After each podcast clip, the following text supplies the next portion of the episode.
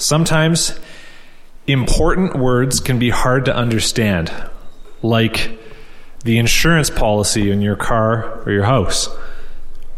It's important, it will affect your life, and most of us probably need a lawyer to fully understand it. There's other words that affect us greatly that are not very hard to understand, like the words I do at a wedding or today's passage. Today's passage is very straightforward. Unlike some of the other passages in 1 Peter we've seen, unlike next week's passage, I encourage you to read next week's passage a few times. Next week, we're going to start in verse 17 and go for a few verses. It's it's it's intense. Today's passage is not intense in terms of understanding what it says. It's it's very straightforward. But what it means has really important implications. It has profound meaning for, for you and I in, in, in, many respects. And so I can't wait to walk through this passage with you and, and see what God is saying to us together today. And that's what we're going to do. We're going to walk through this passage in, in six steps, starting in verse 13. And we're just going to listen along to what Peter is saying and what it means for us. Let's start at the top in verse 13, where Peter says, Now who is there to harm you if you are zealous for what is good? The word now at the beginning of this verse is important, right? We've, we've talked about this before, how often it's, it's the little words in the Bible that, that mean a lot. Now shows that this is not a brand new thought that Peter is, is starting here, but rather this is a continuation of what he talked about in the last passage, which we looked at last week. Peter's continuing a line of thought that started up in verse 9. Verse 9, he said, Do not repay evil for evil. And there's this idea there that when, when our enemies curse us, we need to respond with blessing. It's connected to this bigger idea in the Bible of, of loving your enemies. loving your enemies. And Peter gave us a reason why. Why should we treat people good who are treating us badly? Well, he gave us a reason why. He said in verse 9, we should bless those who are cursing us. Bless, for to this you were called that you may obtain a blessing. So we should bless those who curse us because God called us to this when He called us to Himself. And as we do this, we have confidence that we're going to receive a blessing from Him. So that, that was the first reason. Just the first reason. The second reason, why should we bless those who curse us? The second reason is actually here in in verse 13 in today's passage. There's a second reason why we should respond to with blessing when we're treated badly. And the reason is given in the form of a question. Who is there to harm you if you're zealous for doing good? This kind of question is called a rhetorical question. A rhetorical question is like saying, um, who's going to clean up this pizza box that they left in the middle of the floor? Okay, so it's a question that kind of has a point to it. Like you sort of assume someone's going to be like, "Oh, that was me. I'll do it." It's a, it's a question that's saying something. And so when Peter says, "Who is there to harm you if you are zealous for doing good?" The answer Peter assumes most of us are going to fill in is, "I, I, I can't really think of anybody." Peter is pointing to a, a general truth here. When someone is treating you badly, when someone's saying terrible things about you, and you respond with kindness, it does tend, in general, to diffuse the situation, to put out the fires. I mean, we all know the opposite is true, right? Repaying evil for evil or insult for insult. It's a great way to get a fight started. I was just this past week, I saw just a couple of just mind boggling videos of, of what seemed to be normal, respectable people getting into silly fights with people in a grocery store because someone said something mean to you and so you say it back and then they turn up the temperature a little bit more and you turn up the temperature a little bit more and soon you've got you know people throwing groceries at each other and that's that's that's just that's just the way it works though right? that's human nature fallen human nature. That's how fights get started. That's how feuds keep going. But when we respond to a curse with blessing, in general, it tends to quiet things down. Think of Proverbs 15:1. A soft answer turns away wrath, but a harsh word stirs up anger. And over the course of our lives, over the, the general course of our lives, if we're zealous for doing good, just, just think about think about that. Not, not just doing a few good things here and there, but like God has called us to be, zealous for doing what's right. Like we're passionate about doing what's right. Like this is our hobby. This is our, this is our goal. This is, this is what everything is, is built around is us doing good, active good. If that's us, which if, if you know the Lord, it should be, this is what the Holy Spirit does in us then in general, we're going to make more friends than enemies. In general. In general, people aren't going to have a, a, real desire to come after us and to hurt us. And so, according to Peter, this is a reason not to repay evil for evil. When we love our enemies, when we respond with blessing, it tends, in general, to lead to peace. It tends to pour water on the fire of hatred against us. Now, notice that I've been using the word in general. Those, that's important. That's an important phrase. Because Peter knows that this is not all, always true. There are going to be people who, even if all we do is good, they're going to be threatened by that, they're going to be upset by that, and they're going to try to hurt us, even if, even if we're not doing anything wrong. Case in point, Jesus. Like, literally did nothing but good, healed people, fed people, cared for people, and they murdered him. Peter himself, you can read in, in Acts 3 and 4, right? He heals a lame man in the name of Jesus, and as a result, he spends the night in jail. And so, of anybody, Peter knows that the general truth in verse 13, generally, who's going to harm you if you're doing what's good, has some really important exceptions. Like, yeah, there actually are people who are going to harm you for doing what's good. And so, verse 14, well, and just even to recognize that Peter writes, from what we can understand, just a few short years before the Emperor Nero went full psycho, right? So Nero was the was very likely the emperor when Peter wrote this letter, but he hadn't quite gone bonkers yet.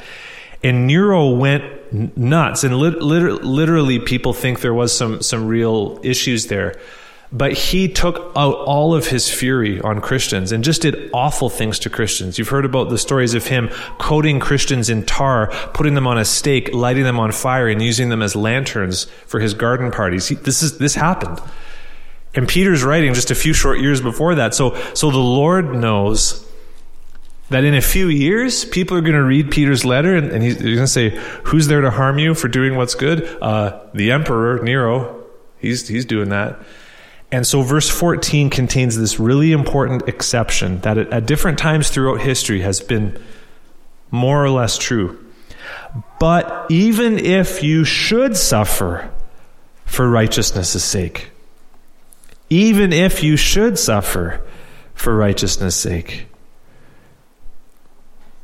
If and when you do suffer just for doing what's right, you will be blessed.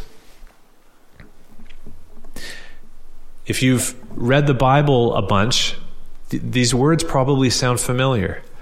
I think these words were probably familiar to Peter, who had hung out with Jesus a bunch and had heard Jesus say, Blessed are those who are persecuted for righteousness' sake, for theirs is the kingdom of heaven. Blessed are you when others revile you. Remember, revile means just like say bad things, insult, curse. Okay. Blessed are you when others revile you and persecute you and utter, speak all kinds of evil against you falsely on my account. Rejoice and be glad For your reward is great in heaven. For so they persecuted the prophets who were before you. That's Matthew 5, 10 to 12. See, it's right there in the Sermon on the Mount. Jesus' first major teaching in Matthew's gospel. Jesus is preparing us for the fact that as we just follow him and do what's right in his eyes, we're going to suffer for it. But when that happens, we should not think, why is this happening to me? What, what are you doing, God? Instead, we should consider ourselves blessed. We should consider ourselves blessed, present tense blessed. In other words, we've got the good life because one day we're going to inherit a kingdom and receive a reward these themes of, of, of, blessing in response to curse, they've never been far from Peter's mind. Last week, right? Bless, for to this you were called, that you may obtain a blessing. So this is the second stop we're looking at here this morning is even if and even when we suffer for what's right, count yourself blessed. Blessed not because you might feel blessed at the time, not because, you know, you're hashtag too blessed to be stressed, but no, because that suffering, which is real, you're gonna you're gonna feel it's gonna hurt. That suffering and your response to it is proving that your faith in Jesus is is the real thing. And it's giving you confidence in your reward that, that Jesus promised you. Now, knowing that we're blessed, when people persecute us for the truth, knowing that we're blessed, knowing that our reward is great, that has an effect on us today, and that is fearlessness. That's our third stop this morning, halfway through verse 14. Have no fear of them, nor be troubled. We've seen throughout First Peter that, that, that Peter has a mind and a heart full of what we call the Old Testament, the Hebrew Scriptures. To Peter, that was his Bible. And of course, the Bible was being added to still then with books like Matthew and, and, and Luke and so on. But and Peter's writing the Bible as he writes this, but Peter's mind is full of the Hebrew Scriptures. And he comes back to certain passages again and again. One of those passages is, is Isaiah chapter 8. Peter already quoted from Isaiah chapter 8 up in his chapter 2. And he does it again here. These words that we read halfway through verse 14, starting there, they come from Isaiah chapter 8, verses 12 to 13. It's helpful to remember Isaiah's setting. Isaiah was a prophet in Judah at a time when, when people were living in fear because of, of the, their two neighbors, or a neighbor and then a more distant neighbor, the kingdom of Israel and the kingdom of Syria. These were the two big bad guys that were threatening to invade Judah. And so the people were terrified of, of, of being conquered and they're freaking out. And instead of turning to God and, and asking for His help and trusting in Him, they were chasing other nations like Egypt, going to Egypt and trying to buy help instead of, instead of trusting God. Remember when, when we looked at Isaiah 8 a couple years ago, it's like, it's like someone in your family is threatened, and instead of coming to you for help, they, they go to someone that they barely know. And you, you're standing there saying, like, what? Like, I'm right here. And that's, that's kind of what, what God is saying to them is, I'm your God. I'm right here. What's interesting is Isaiah the prophet, God's mouthpiece, himself could be tempted to get caught up in all of this fear.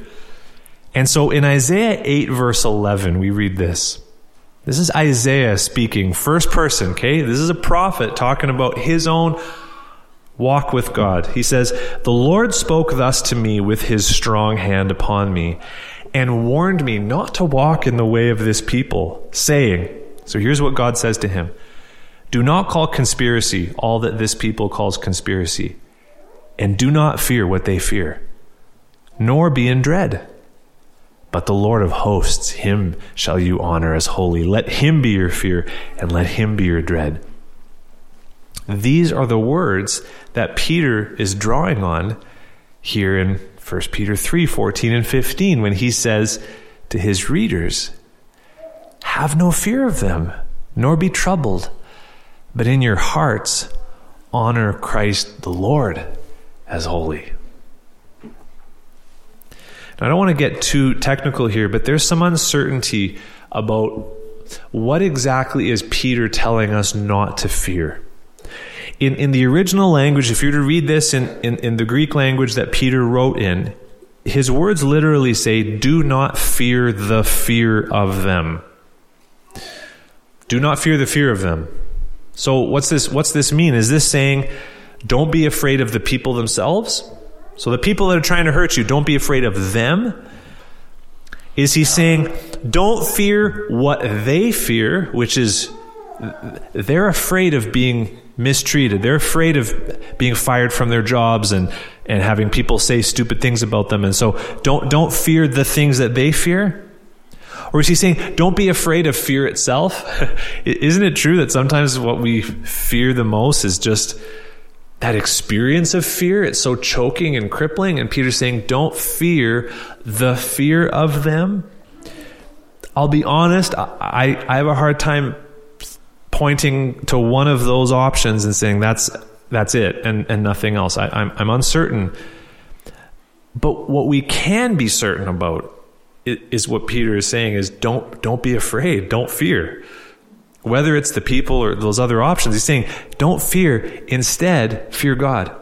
You've maybe heard this phrase before, right? Fear God and fear no other. And that's, that's, that's what Peter's pointing to here. When you fear God, when you know who God is, when you know what God is capable of, when you know what God has promised, then you're not going to be in fear of, of mere mortals or the things that mere mortals tend to fear. Fear God and fear no other. It's also really, really important to note how Peter uses these words from Isaiah. So in Isaiah, Isaiah 8:13, this is the God of Israel speaking and he uses his personal name, right? When you see in the Bible the capital O R D with the word Lord, capital L, capital O, capital R, capital D, that's God's personal name, Yahweh. That's God has a name and that's his name. And he says, Yahweh of hosts, Yahweh of angel armies, him you shall honor as holy. And in 1 Peter 3:15, Peter says, "But in your hearts honor Christ, the Lord, as holy."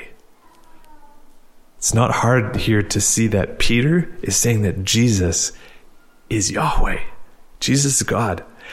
Just Think about that. That might be easy for us, easier perhaps for us to believe.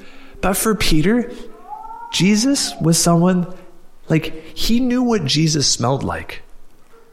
He like walked with Jesus. He'd spent time with Jesus for like 3 years. He knew how Jesus coughed, what Jesus' sneezes sounded like.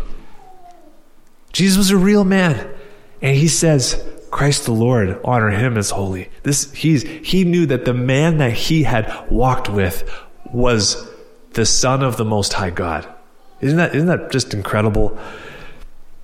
And he says honor him as holy. The word holy, we remember, means devoted to God. And so for God to be holy means God is devoted to himself God is devoted to his purposes. God is devoted to his plans. God is devoted to his people. God's holiness is our hope because it means that we know God is never going to lose the plot. I know I have disappointed my kids many times where I've said, we're going to do this, and it doesn't work out. That never happens with God because He's holy. He never forgets the plot. He never forgets about His children. He, he never steps back from something he's committed to doing. He's devoted, he's holy. When you remember that, it really puts to rest the fear of humans that we experience. The high and mighty rulers of people here on earth who persecute God's children, those murderous gangs hunting down Christians that we read about this morning, they're not going to win.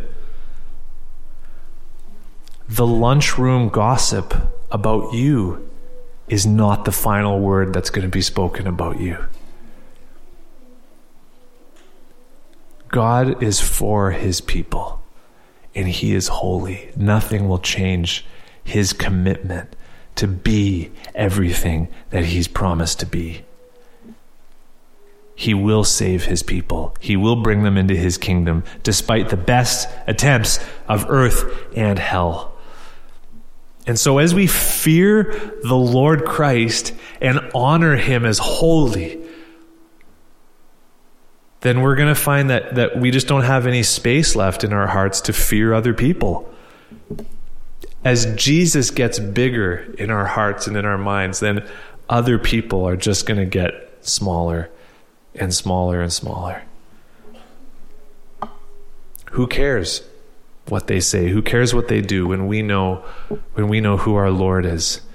And that might just sound like a, a, a, religious kind of a phrase that you're like, okay, I can figure out how that works in my head. But, but people, as you know the Lord, this really starts to really happen in your heart. You just, you're just not afraid of the things that you would have been afraid of before. You're not afraid of the people that you would have been afraid of before. And, and you really, you really grow in this. Might not happen all at once, but you really grow in this. That the fear of man, the fear of other people, it melts the more and more that our hearts honor Christ the Lord as holy. And so, what happens, we see in our fourth stop here this morning, instead of cowering in fear, instead of trying to hide our faith in Christ, you know, when people ask us what we're doing on Sunday morning, oh, no, instead of, instead of, instead of trying to shrink away, as we honor Christ the Lord as holy, we're going to have the confidence to defend our faith before those who question it. And here's, here's one of the most well known verses and well known phrases in 1 Peter, what, what, what many people might think of when they think of 1 Peter. It's right here in the second half of verse 15. Always being prepared to make a defense to anyone who asks you for a reason for the hope that is in you. This verse is the foundation for what we often call apologetics. Now, apologetics doesn't mean apologizing, like saying I'm sorry. Apologetics is a word that talks about defending our faith, defending the Christian faith. And it comes from this word for defense. The word for defense in verse 15 comes from the Greek word apologia, and that's where we get apologetics from. Now, some of you may not have much context here, but, but others of you will be familiar at some level with apologetics. When you think about apologetics, when you think about defending your faith, what comes to mind? When I think about a, a Christian apologist, what comes to my mind would be like a an academic guy in a suit, really smart, professional, debating famous atheists. He's got brilliantly researched facts. He's got smart one-liners. Or maybe he's some guy on YouTube walking around a university campus with a microphone making atheists look stupid with his brilliant logic. Someone whose intellect and confidence makes us feel good, reassures us that, yeah, believing in Jesus is the most logical thing in the world that we could do. But that's not at all what Peter's talking about. Not at all. This kind of academic, professional apologetics is not what Peter's talking about. And we know that because what Peter's talking about here is something that any Christian is able to do. And let's see that as we look at what he's talking about here in starting halfway through verse 15. First thing he says, always be prepared. Actually, that's not the first thing he said. The first thing he said was goes way back, right? But this starts with in our hearts honoring Christ the Lord as holy. That's actually that's that's how we are prepared. See, there's there's a connection here.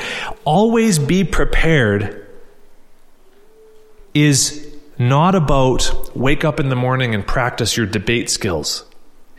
Always being prepared is connected with honoring Christ the Lord as holy. As you honor him as holy, that's how you're always prepared to make a defense because you're, you're not going to be walking in fear of people. Next, what, what does Peter say? Always be ready to make a defense. This word defense, it's, it's, a, it's a legal word, like from a courtroom, like, def, like defending yourself in a court of law. But the way that Peter uses the word shows that this is like everyday life. He's not thinking of a courtroom, he's thinking of everyday life. Who are we to make a defense to? Anyone who asks you for a reason for the hope that is in you. That's right in the middle of verse 15 there. So, what's Peter assume here? Well, Peter assumes that Christians have a hope in them. That's the very First Peter theme, right? First Peter 1 3. According to his great mercy, he has caused us to be born again to a living hope we have a hope in the sense that there is something that we can hope for, and then we have a hope in that we really hope in that thing. Right? One of the things that you see more and more in our modern world is hopelessness. People have no hope. No hope that this world is going to improve, no hope for the next generation, no hope for their own lives huge amounts of, of teenagers confess to walking around with a sense of just perpetual hopelessness. Suicide rates skyrocketing as people have nothing to live for. And how we need to be reminded that through Jesus Christ, we have a hope, a living hope. And hope is Him and His promise to return and make all things new. And we experience the feeling of hope in, in this objective hope. And so Peter assumes that we've got a hope. And then Peter says, being prepared to make a defense to anyone who asks you for a reason for the hope that is in you. Why would people ask you for a reason for the hope that's in you? Just think about that for a moment. Why would people say, What's, what's the reason for that? Well, Peter assumes that our hope is visible. That, in other words, that, that it's not this hidden little private thing that we keep hidden away somewhere. Peter assumes that our hope in Jesus changes the way we live so that the way that we live is different and people notice that and ask questions. And, and again, this is something he's shown us in First Peter, right? In, in, uh, in his letter already. Back up in chapter 1, 13 to 14, he told us to set our hope fully on the grace that will be brought to you at the revelation of Jesus Christ. So, in other words, set your hope fully on Jesus coming back for you. And then what's the next thing he said? As obedient children, do not be conformed to the passions of your former ignorance. So, when we hope in Jesus, it causes a clean break with the sins that we used to swim in. And that causes us to stick out. Hasn't that been one of the big themes in First Peter? Is that people who hope in God, they stick out. They don't blend in. They, they look strange to, to, to the rest of the world. He's going to keep talking about this in chapter 4. And so as we stick out, that's going to make people say, What's going on? As we set our hope on the grace to be given us when Jesus returns, we're going to stick out as much as if we came here from another country, as much as if we're wearing snow pants in September. And so people are going to ask, what, what, why don't you do that that everybody else does? Why don't you celebrate this thing that everybody else celebrates?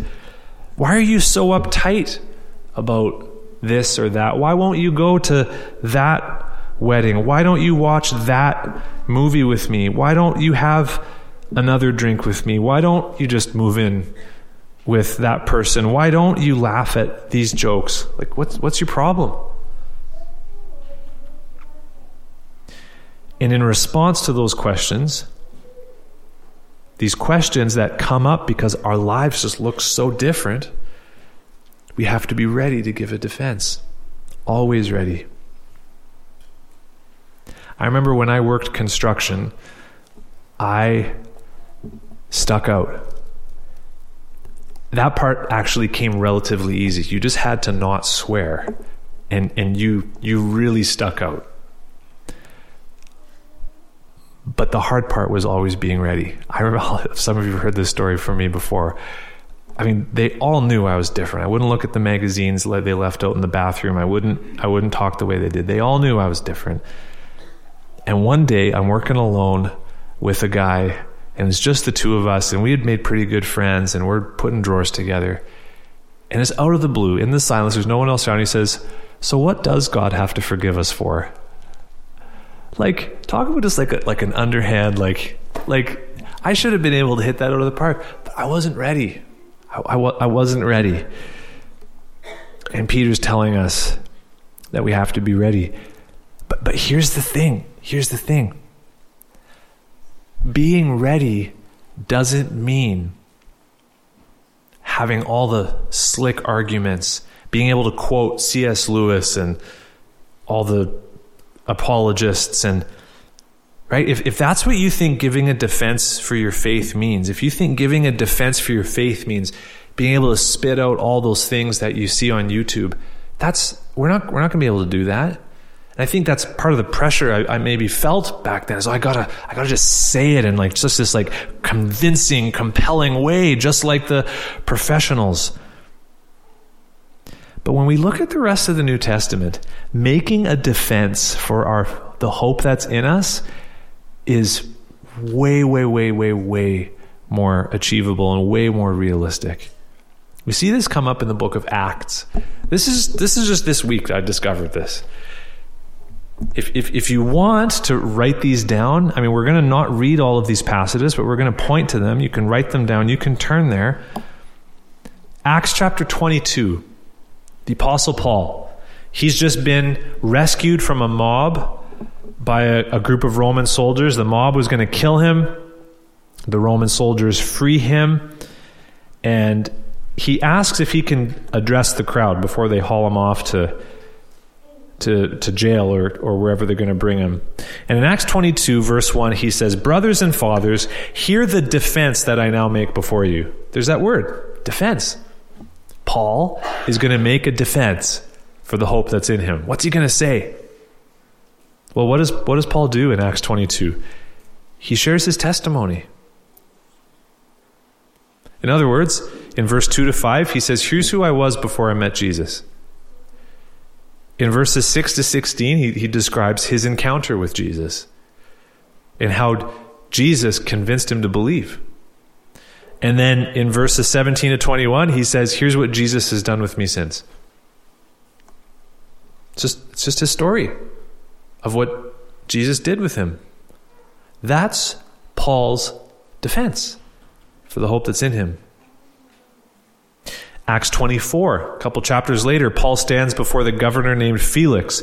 In verse 10, knowing that for many years you have been a judge over this nation, I cheerfully make my defense. There's that word again. And what does Paul share? Well, he shares a, a, variation of his story, similar things of who he was and what God did for him and what God's been doing with him and how he encountered Jesus. And, and, and in here, there's a confession of his faith. Acts 24, 14 to 15. But this I confess to you, that according to the way, that's what they call Christianity, the way, according to the way which they call a sect, I worship the God of our fathers, believing everything laid down by the law and written in the prophets. So see, Paul's, Paul's pointing to this. He's pointing to the word of God. Having a hope in God, there's the hope piece, which these men themselves accept, that there will be a resurrection of both the just and the unjust. Two chapters later, Paul's before another ruler And he says in verse 2 I consider myself fortunate that it is before you, King Agrippa, I am going to make my defense today against all the accusations of the Jews. And he goes on again to share his testimony, his story. He gives his background in verses 4 to 11, his encounter with Jesus in verses 12 to 18, and then his life since in verse 19 and following. And then he wraps up here in verse 22 of Acts 26. To this day, I have had the help that comes from God. And so I stand here testifying both to small and great, saying nothing but what the prophets and Moses said would come to pass that the Christ must suffer, and that by being the first to rise from the dead, he would proclaim light both to our people and to the Gentiles. That's Paul's defense. And do you see a big part of it is his story of God saving him his encounter with Jesus. And of course, along that, along with that, he points regularly to the scripture and he points to the bigger story of what God is doing in the world. But what is the reason that Paul gives for why he believes in Jesus? Jesus saved me. I met Jesus. That's his reason. He doesn't he doesn't share statistics and do you know how improbable it would be that the body was stolen like and i'm not saying that stuff's bad but that's just not what paul does he just says how do you i, I met him i met jesus he doesn't try to persuade anybody with loads of smart sounding arguments like a herald he just proclaims and this is exactly what we saw back in the summer when we looked at 1 Corinthians together. As Paul described his ministry, we saw there that Paul refused to try to convince people using human wisdom or the skill of, of professional persuaders. 1 Corinthians 1 For Christ did not send me to baptize, but to preach the gospel, and not with words of eloquent wisdom. Remember, that's what the people in the first century wanted. Give me wisdom. And Paul says, No, lest the cross of Christ be emptied of its power. As verse 17, and then down in verse 21, it pleased God through the folly, the foolishness, the folly of what we preach, the folly of preaching, to save those who believe. For Jews demand signs and Greeks seek wisdom, but we preach Christ crucified a stumbling block to Jews and folly to Gentiles, but to those who are called. Remember last week the idea of the sovereign God calling people to himself? But to those who are called, both Jews and Greeks, Christ, the power of God and the wisdom of God.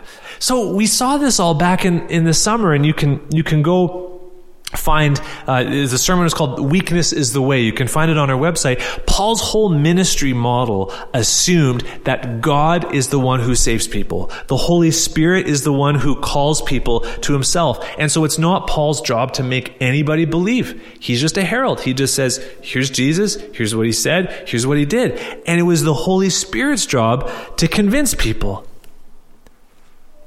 and if that's good enough for the apostle paul shouldn't that be good enough for us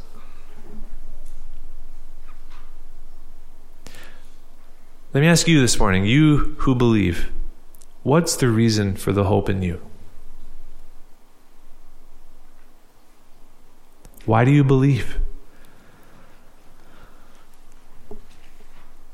Now, for some of you, logical or historical arguments might have a part to play in your faith. But if logic and history were enough to save people, there'd be way more Christians than there are. If you believe in Jesus, if you have his hope in you, it's because at some point you met Jesus. You had an encounter with him. And of course, I, you know, I don't mean that we all had what Paul had, the knockdown on the road to Damascus, but at some point, through God's people, through God's word, we heard the gospel. And it, it was true. And we believed it. You encountered Jesus through his word and you saw he was magnificent and you said, That's true. And you believed not because you stood up on a high hill and decided that, yeah, the gospel measures up to my very sophisticated standards. No, you believed because, like a little child, God gave you the humility to receive his grace as a gift. Isn't that what Jesus said?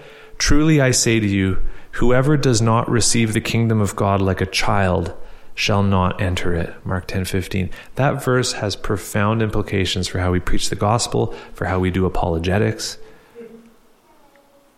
If you believe it's because God gave you the grace, like a little child, to just say, Yes, that's true, I believe it.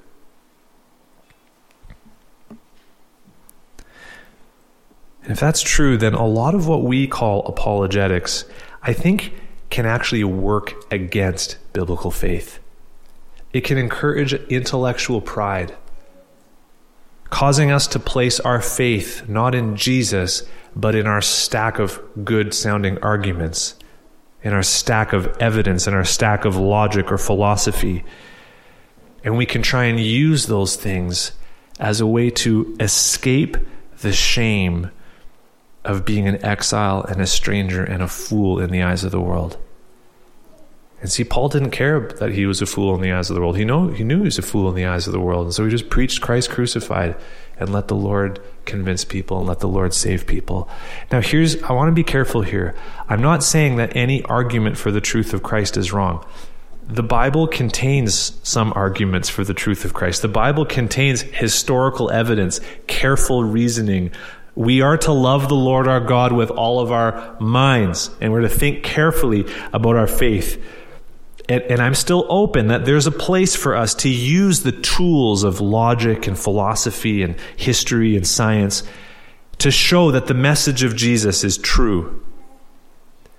But over the past year in particular, I've been rediscovering the simple and humble and profound way the Bible talks about these things. And I've realized that, like Paul, my defense for the hope that I have in me is that I've experienced the power of Jesus yeah, I, I, know a lot of great arguments and I can argue philosophically about all of this, but why do I believe? It's because I love Jesus. I read his word and he's the most compelling, amazing, beautiful person in the universe. And I, I, I can't help but love him. That, that's why I believe. I've tasted glory. I've seen too much to deny. I, his gospel is, is, is the best news that my heart's ever heard. And Nothing makes me happier than worshiping Jesus with his people. So I, I, I can't help but believe. And that's my that's my reason for the hope that's in me. I know I know him. I know Jesus. Now, when we think about defending our faith in that sense, does it become a little bit more clear why we need to not be afraid? Because what I've just described is not a very good defense in the eyes of unbelievers. Right? Jews demand signs, Greeks seek wisdom. And Paul says, well, the Messiah was crucified. And, and they all went, really? What do modern, smug, self confident, meme making Canadians seek? Entertainment, self affirmation, whatever it is, not the power of the gospel. And so when we give it, when people say, like, why don't you do this? And we say, I, I, I read this and I believe it and it's true and it's amazing. And, and they're going to go, really? They're going to raise the eyebrow and give us the smug smirk.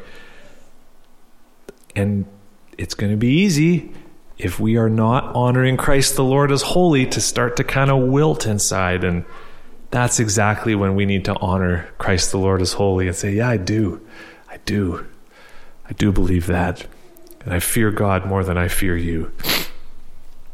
Now, there is a pendulum here on the other side, and we've pointed to it already. The one pendulum is fear, and the other pendulum is arrogance and swagger. And what's interesting is, according to Peter, fearing God keeps us from the other side of the pendulum as well. It keeps us from being arrogant, argumentative snobs. And that's why Peter says in the second part of verse 15, yet do it with gentleness and respect. having a good conscience. As we defend our faith, we have to be gentle. The same word from gentle and quiet spirit a few weeks ago. Now, this doesn't mean we're not bold. Jesus was gentle and bold, but it means that we're not arrogant or proud. You know, th- think of the comment section on, on a video that says, uh, you know, conservative hero destroys liberal snowflake college student. Think of the comment section on a video like that. It's the opposite of, of what Peter's talking about here. Gentleness is, is not, you know, the deal with it pixelated glasses meme. Okay. It's not what he's talking about. He's talking about the, the, the spirit that, of Jesus that we see lived out by him gentleness. And second, respect. This word respect, you know what it actually is in the original language? It's the word fear. And so uh, this isn't actually talking about respecting people, although that's a good idea. It's talking about fearing God. Walking in the fear of God and respecting and, and, and, and being gentle with other people, not fearing them, fearing God. And that gets us in the spot that we're supposed to be. Now, verse 16 is our last stop here this morning. This is, this is our sixth point here. This is our last stop, and this just kind of points to the, the reason for all of this. We saw those words having a good conscience. So, so in other words, we're not talking and acting in a way that when we go home, it's like, oh, I shouldn't have said that. That was too harsh or that was too fearful. Like, no, we, we act in a way that we're just, we're confident in the things that we're going to say and do. No regrets. Why? So that, verse 16, when you are slandered, this is going to happen, those who revile your good behavior in Christ may be put to shame. See, there's this theme popping up again. You're going to be slandered. People are going to say bad things about you. It's going to happen. But if you conduct yourself with gentleness and the fear of God, and you have a clean conscience, then those people who are saying terrible things, they're going to be the ones put to shame. That may happen here and now, just as your gentle response kind of makes them feel ashamed. Or maybe it's talking about when Jesus returns and they look at him and they say, Wow. This is again another idea Peter's pointed to before. But the idea here is that we, we are going to be slandered, but we need to act in such a way that the slander doesn't stick. I think it was Katharine Hepburn who said about the tabloids, she said, I don't care what they say about me as long as it isn't true. And of course, she was in a different direction than this. But the idea is knowing people are going to say really terrible things about us, let's act in such a way that, that none of the slander sticks, that everyone's able to look at it and be like, that's clearly not true. With a clean conscience. And so, who is there to harm us if we're zealous for doing good? Well, truthfully, there might be some.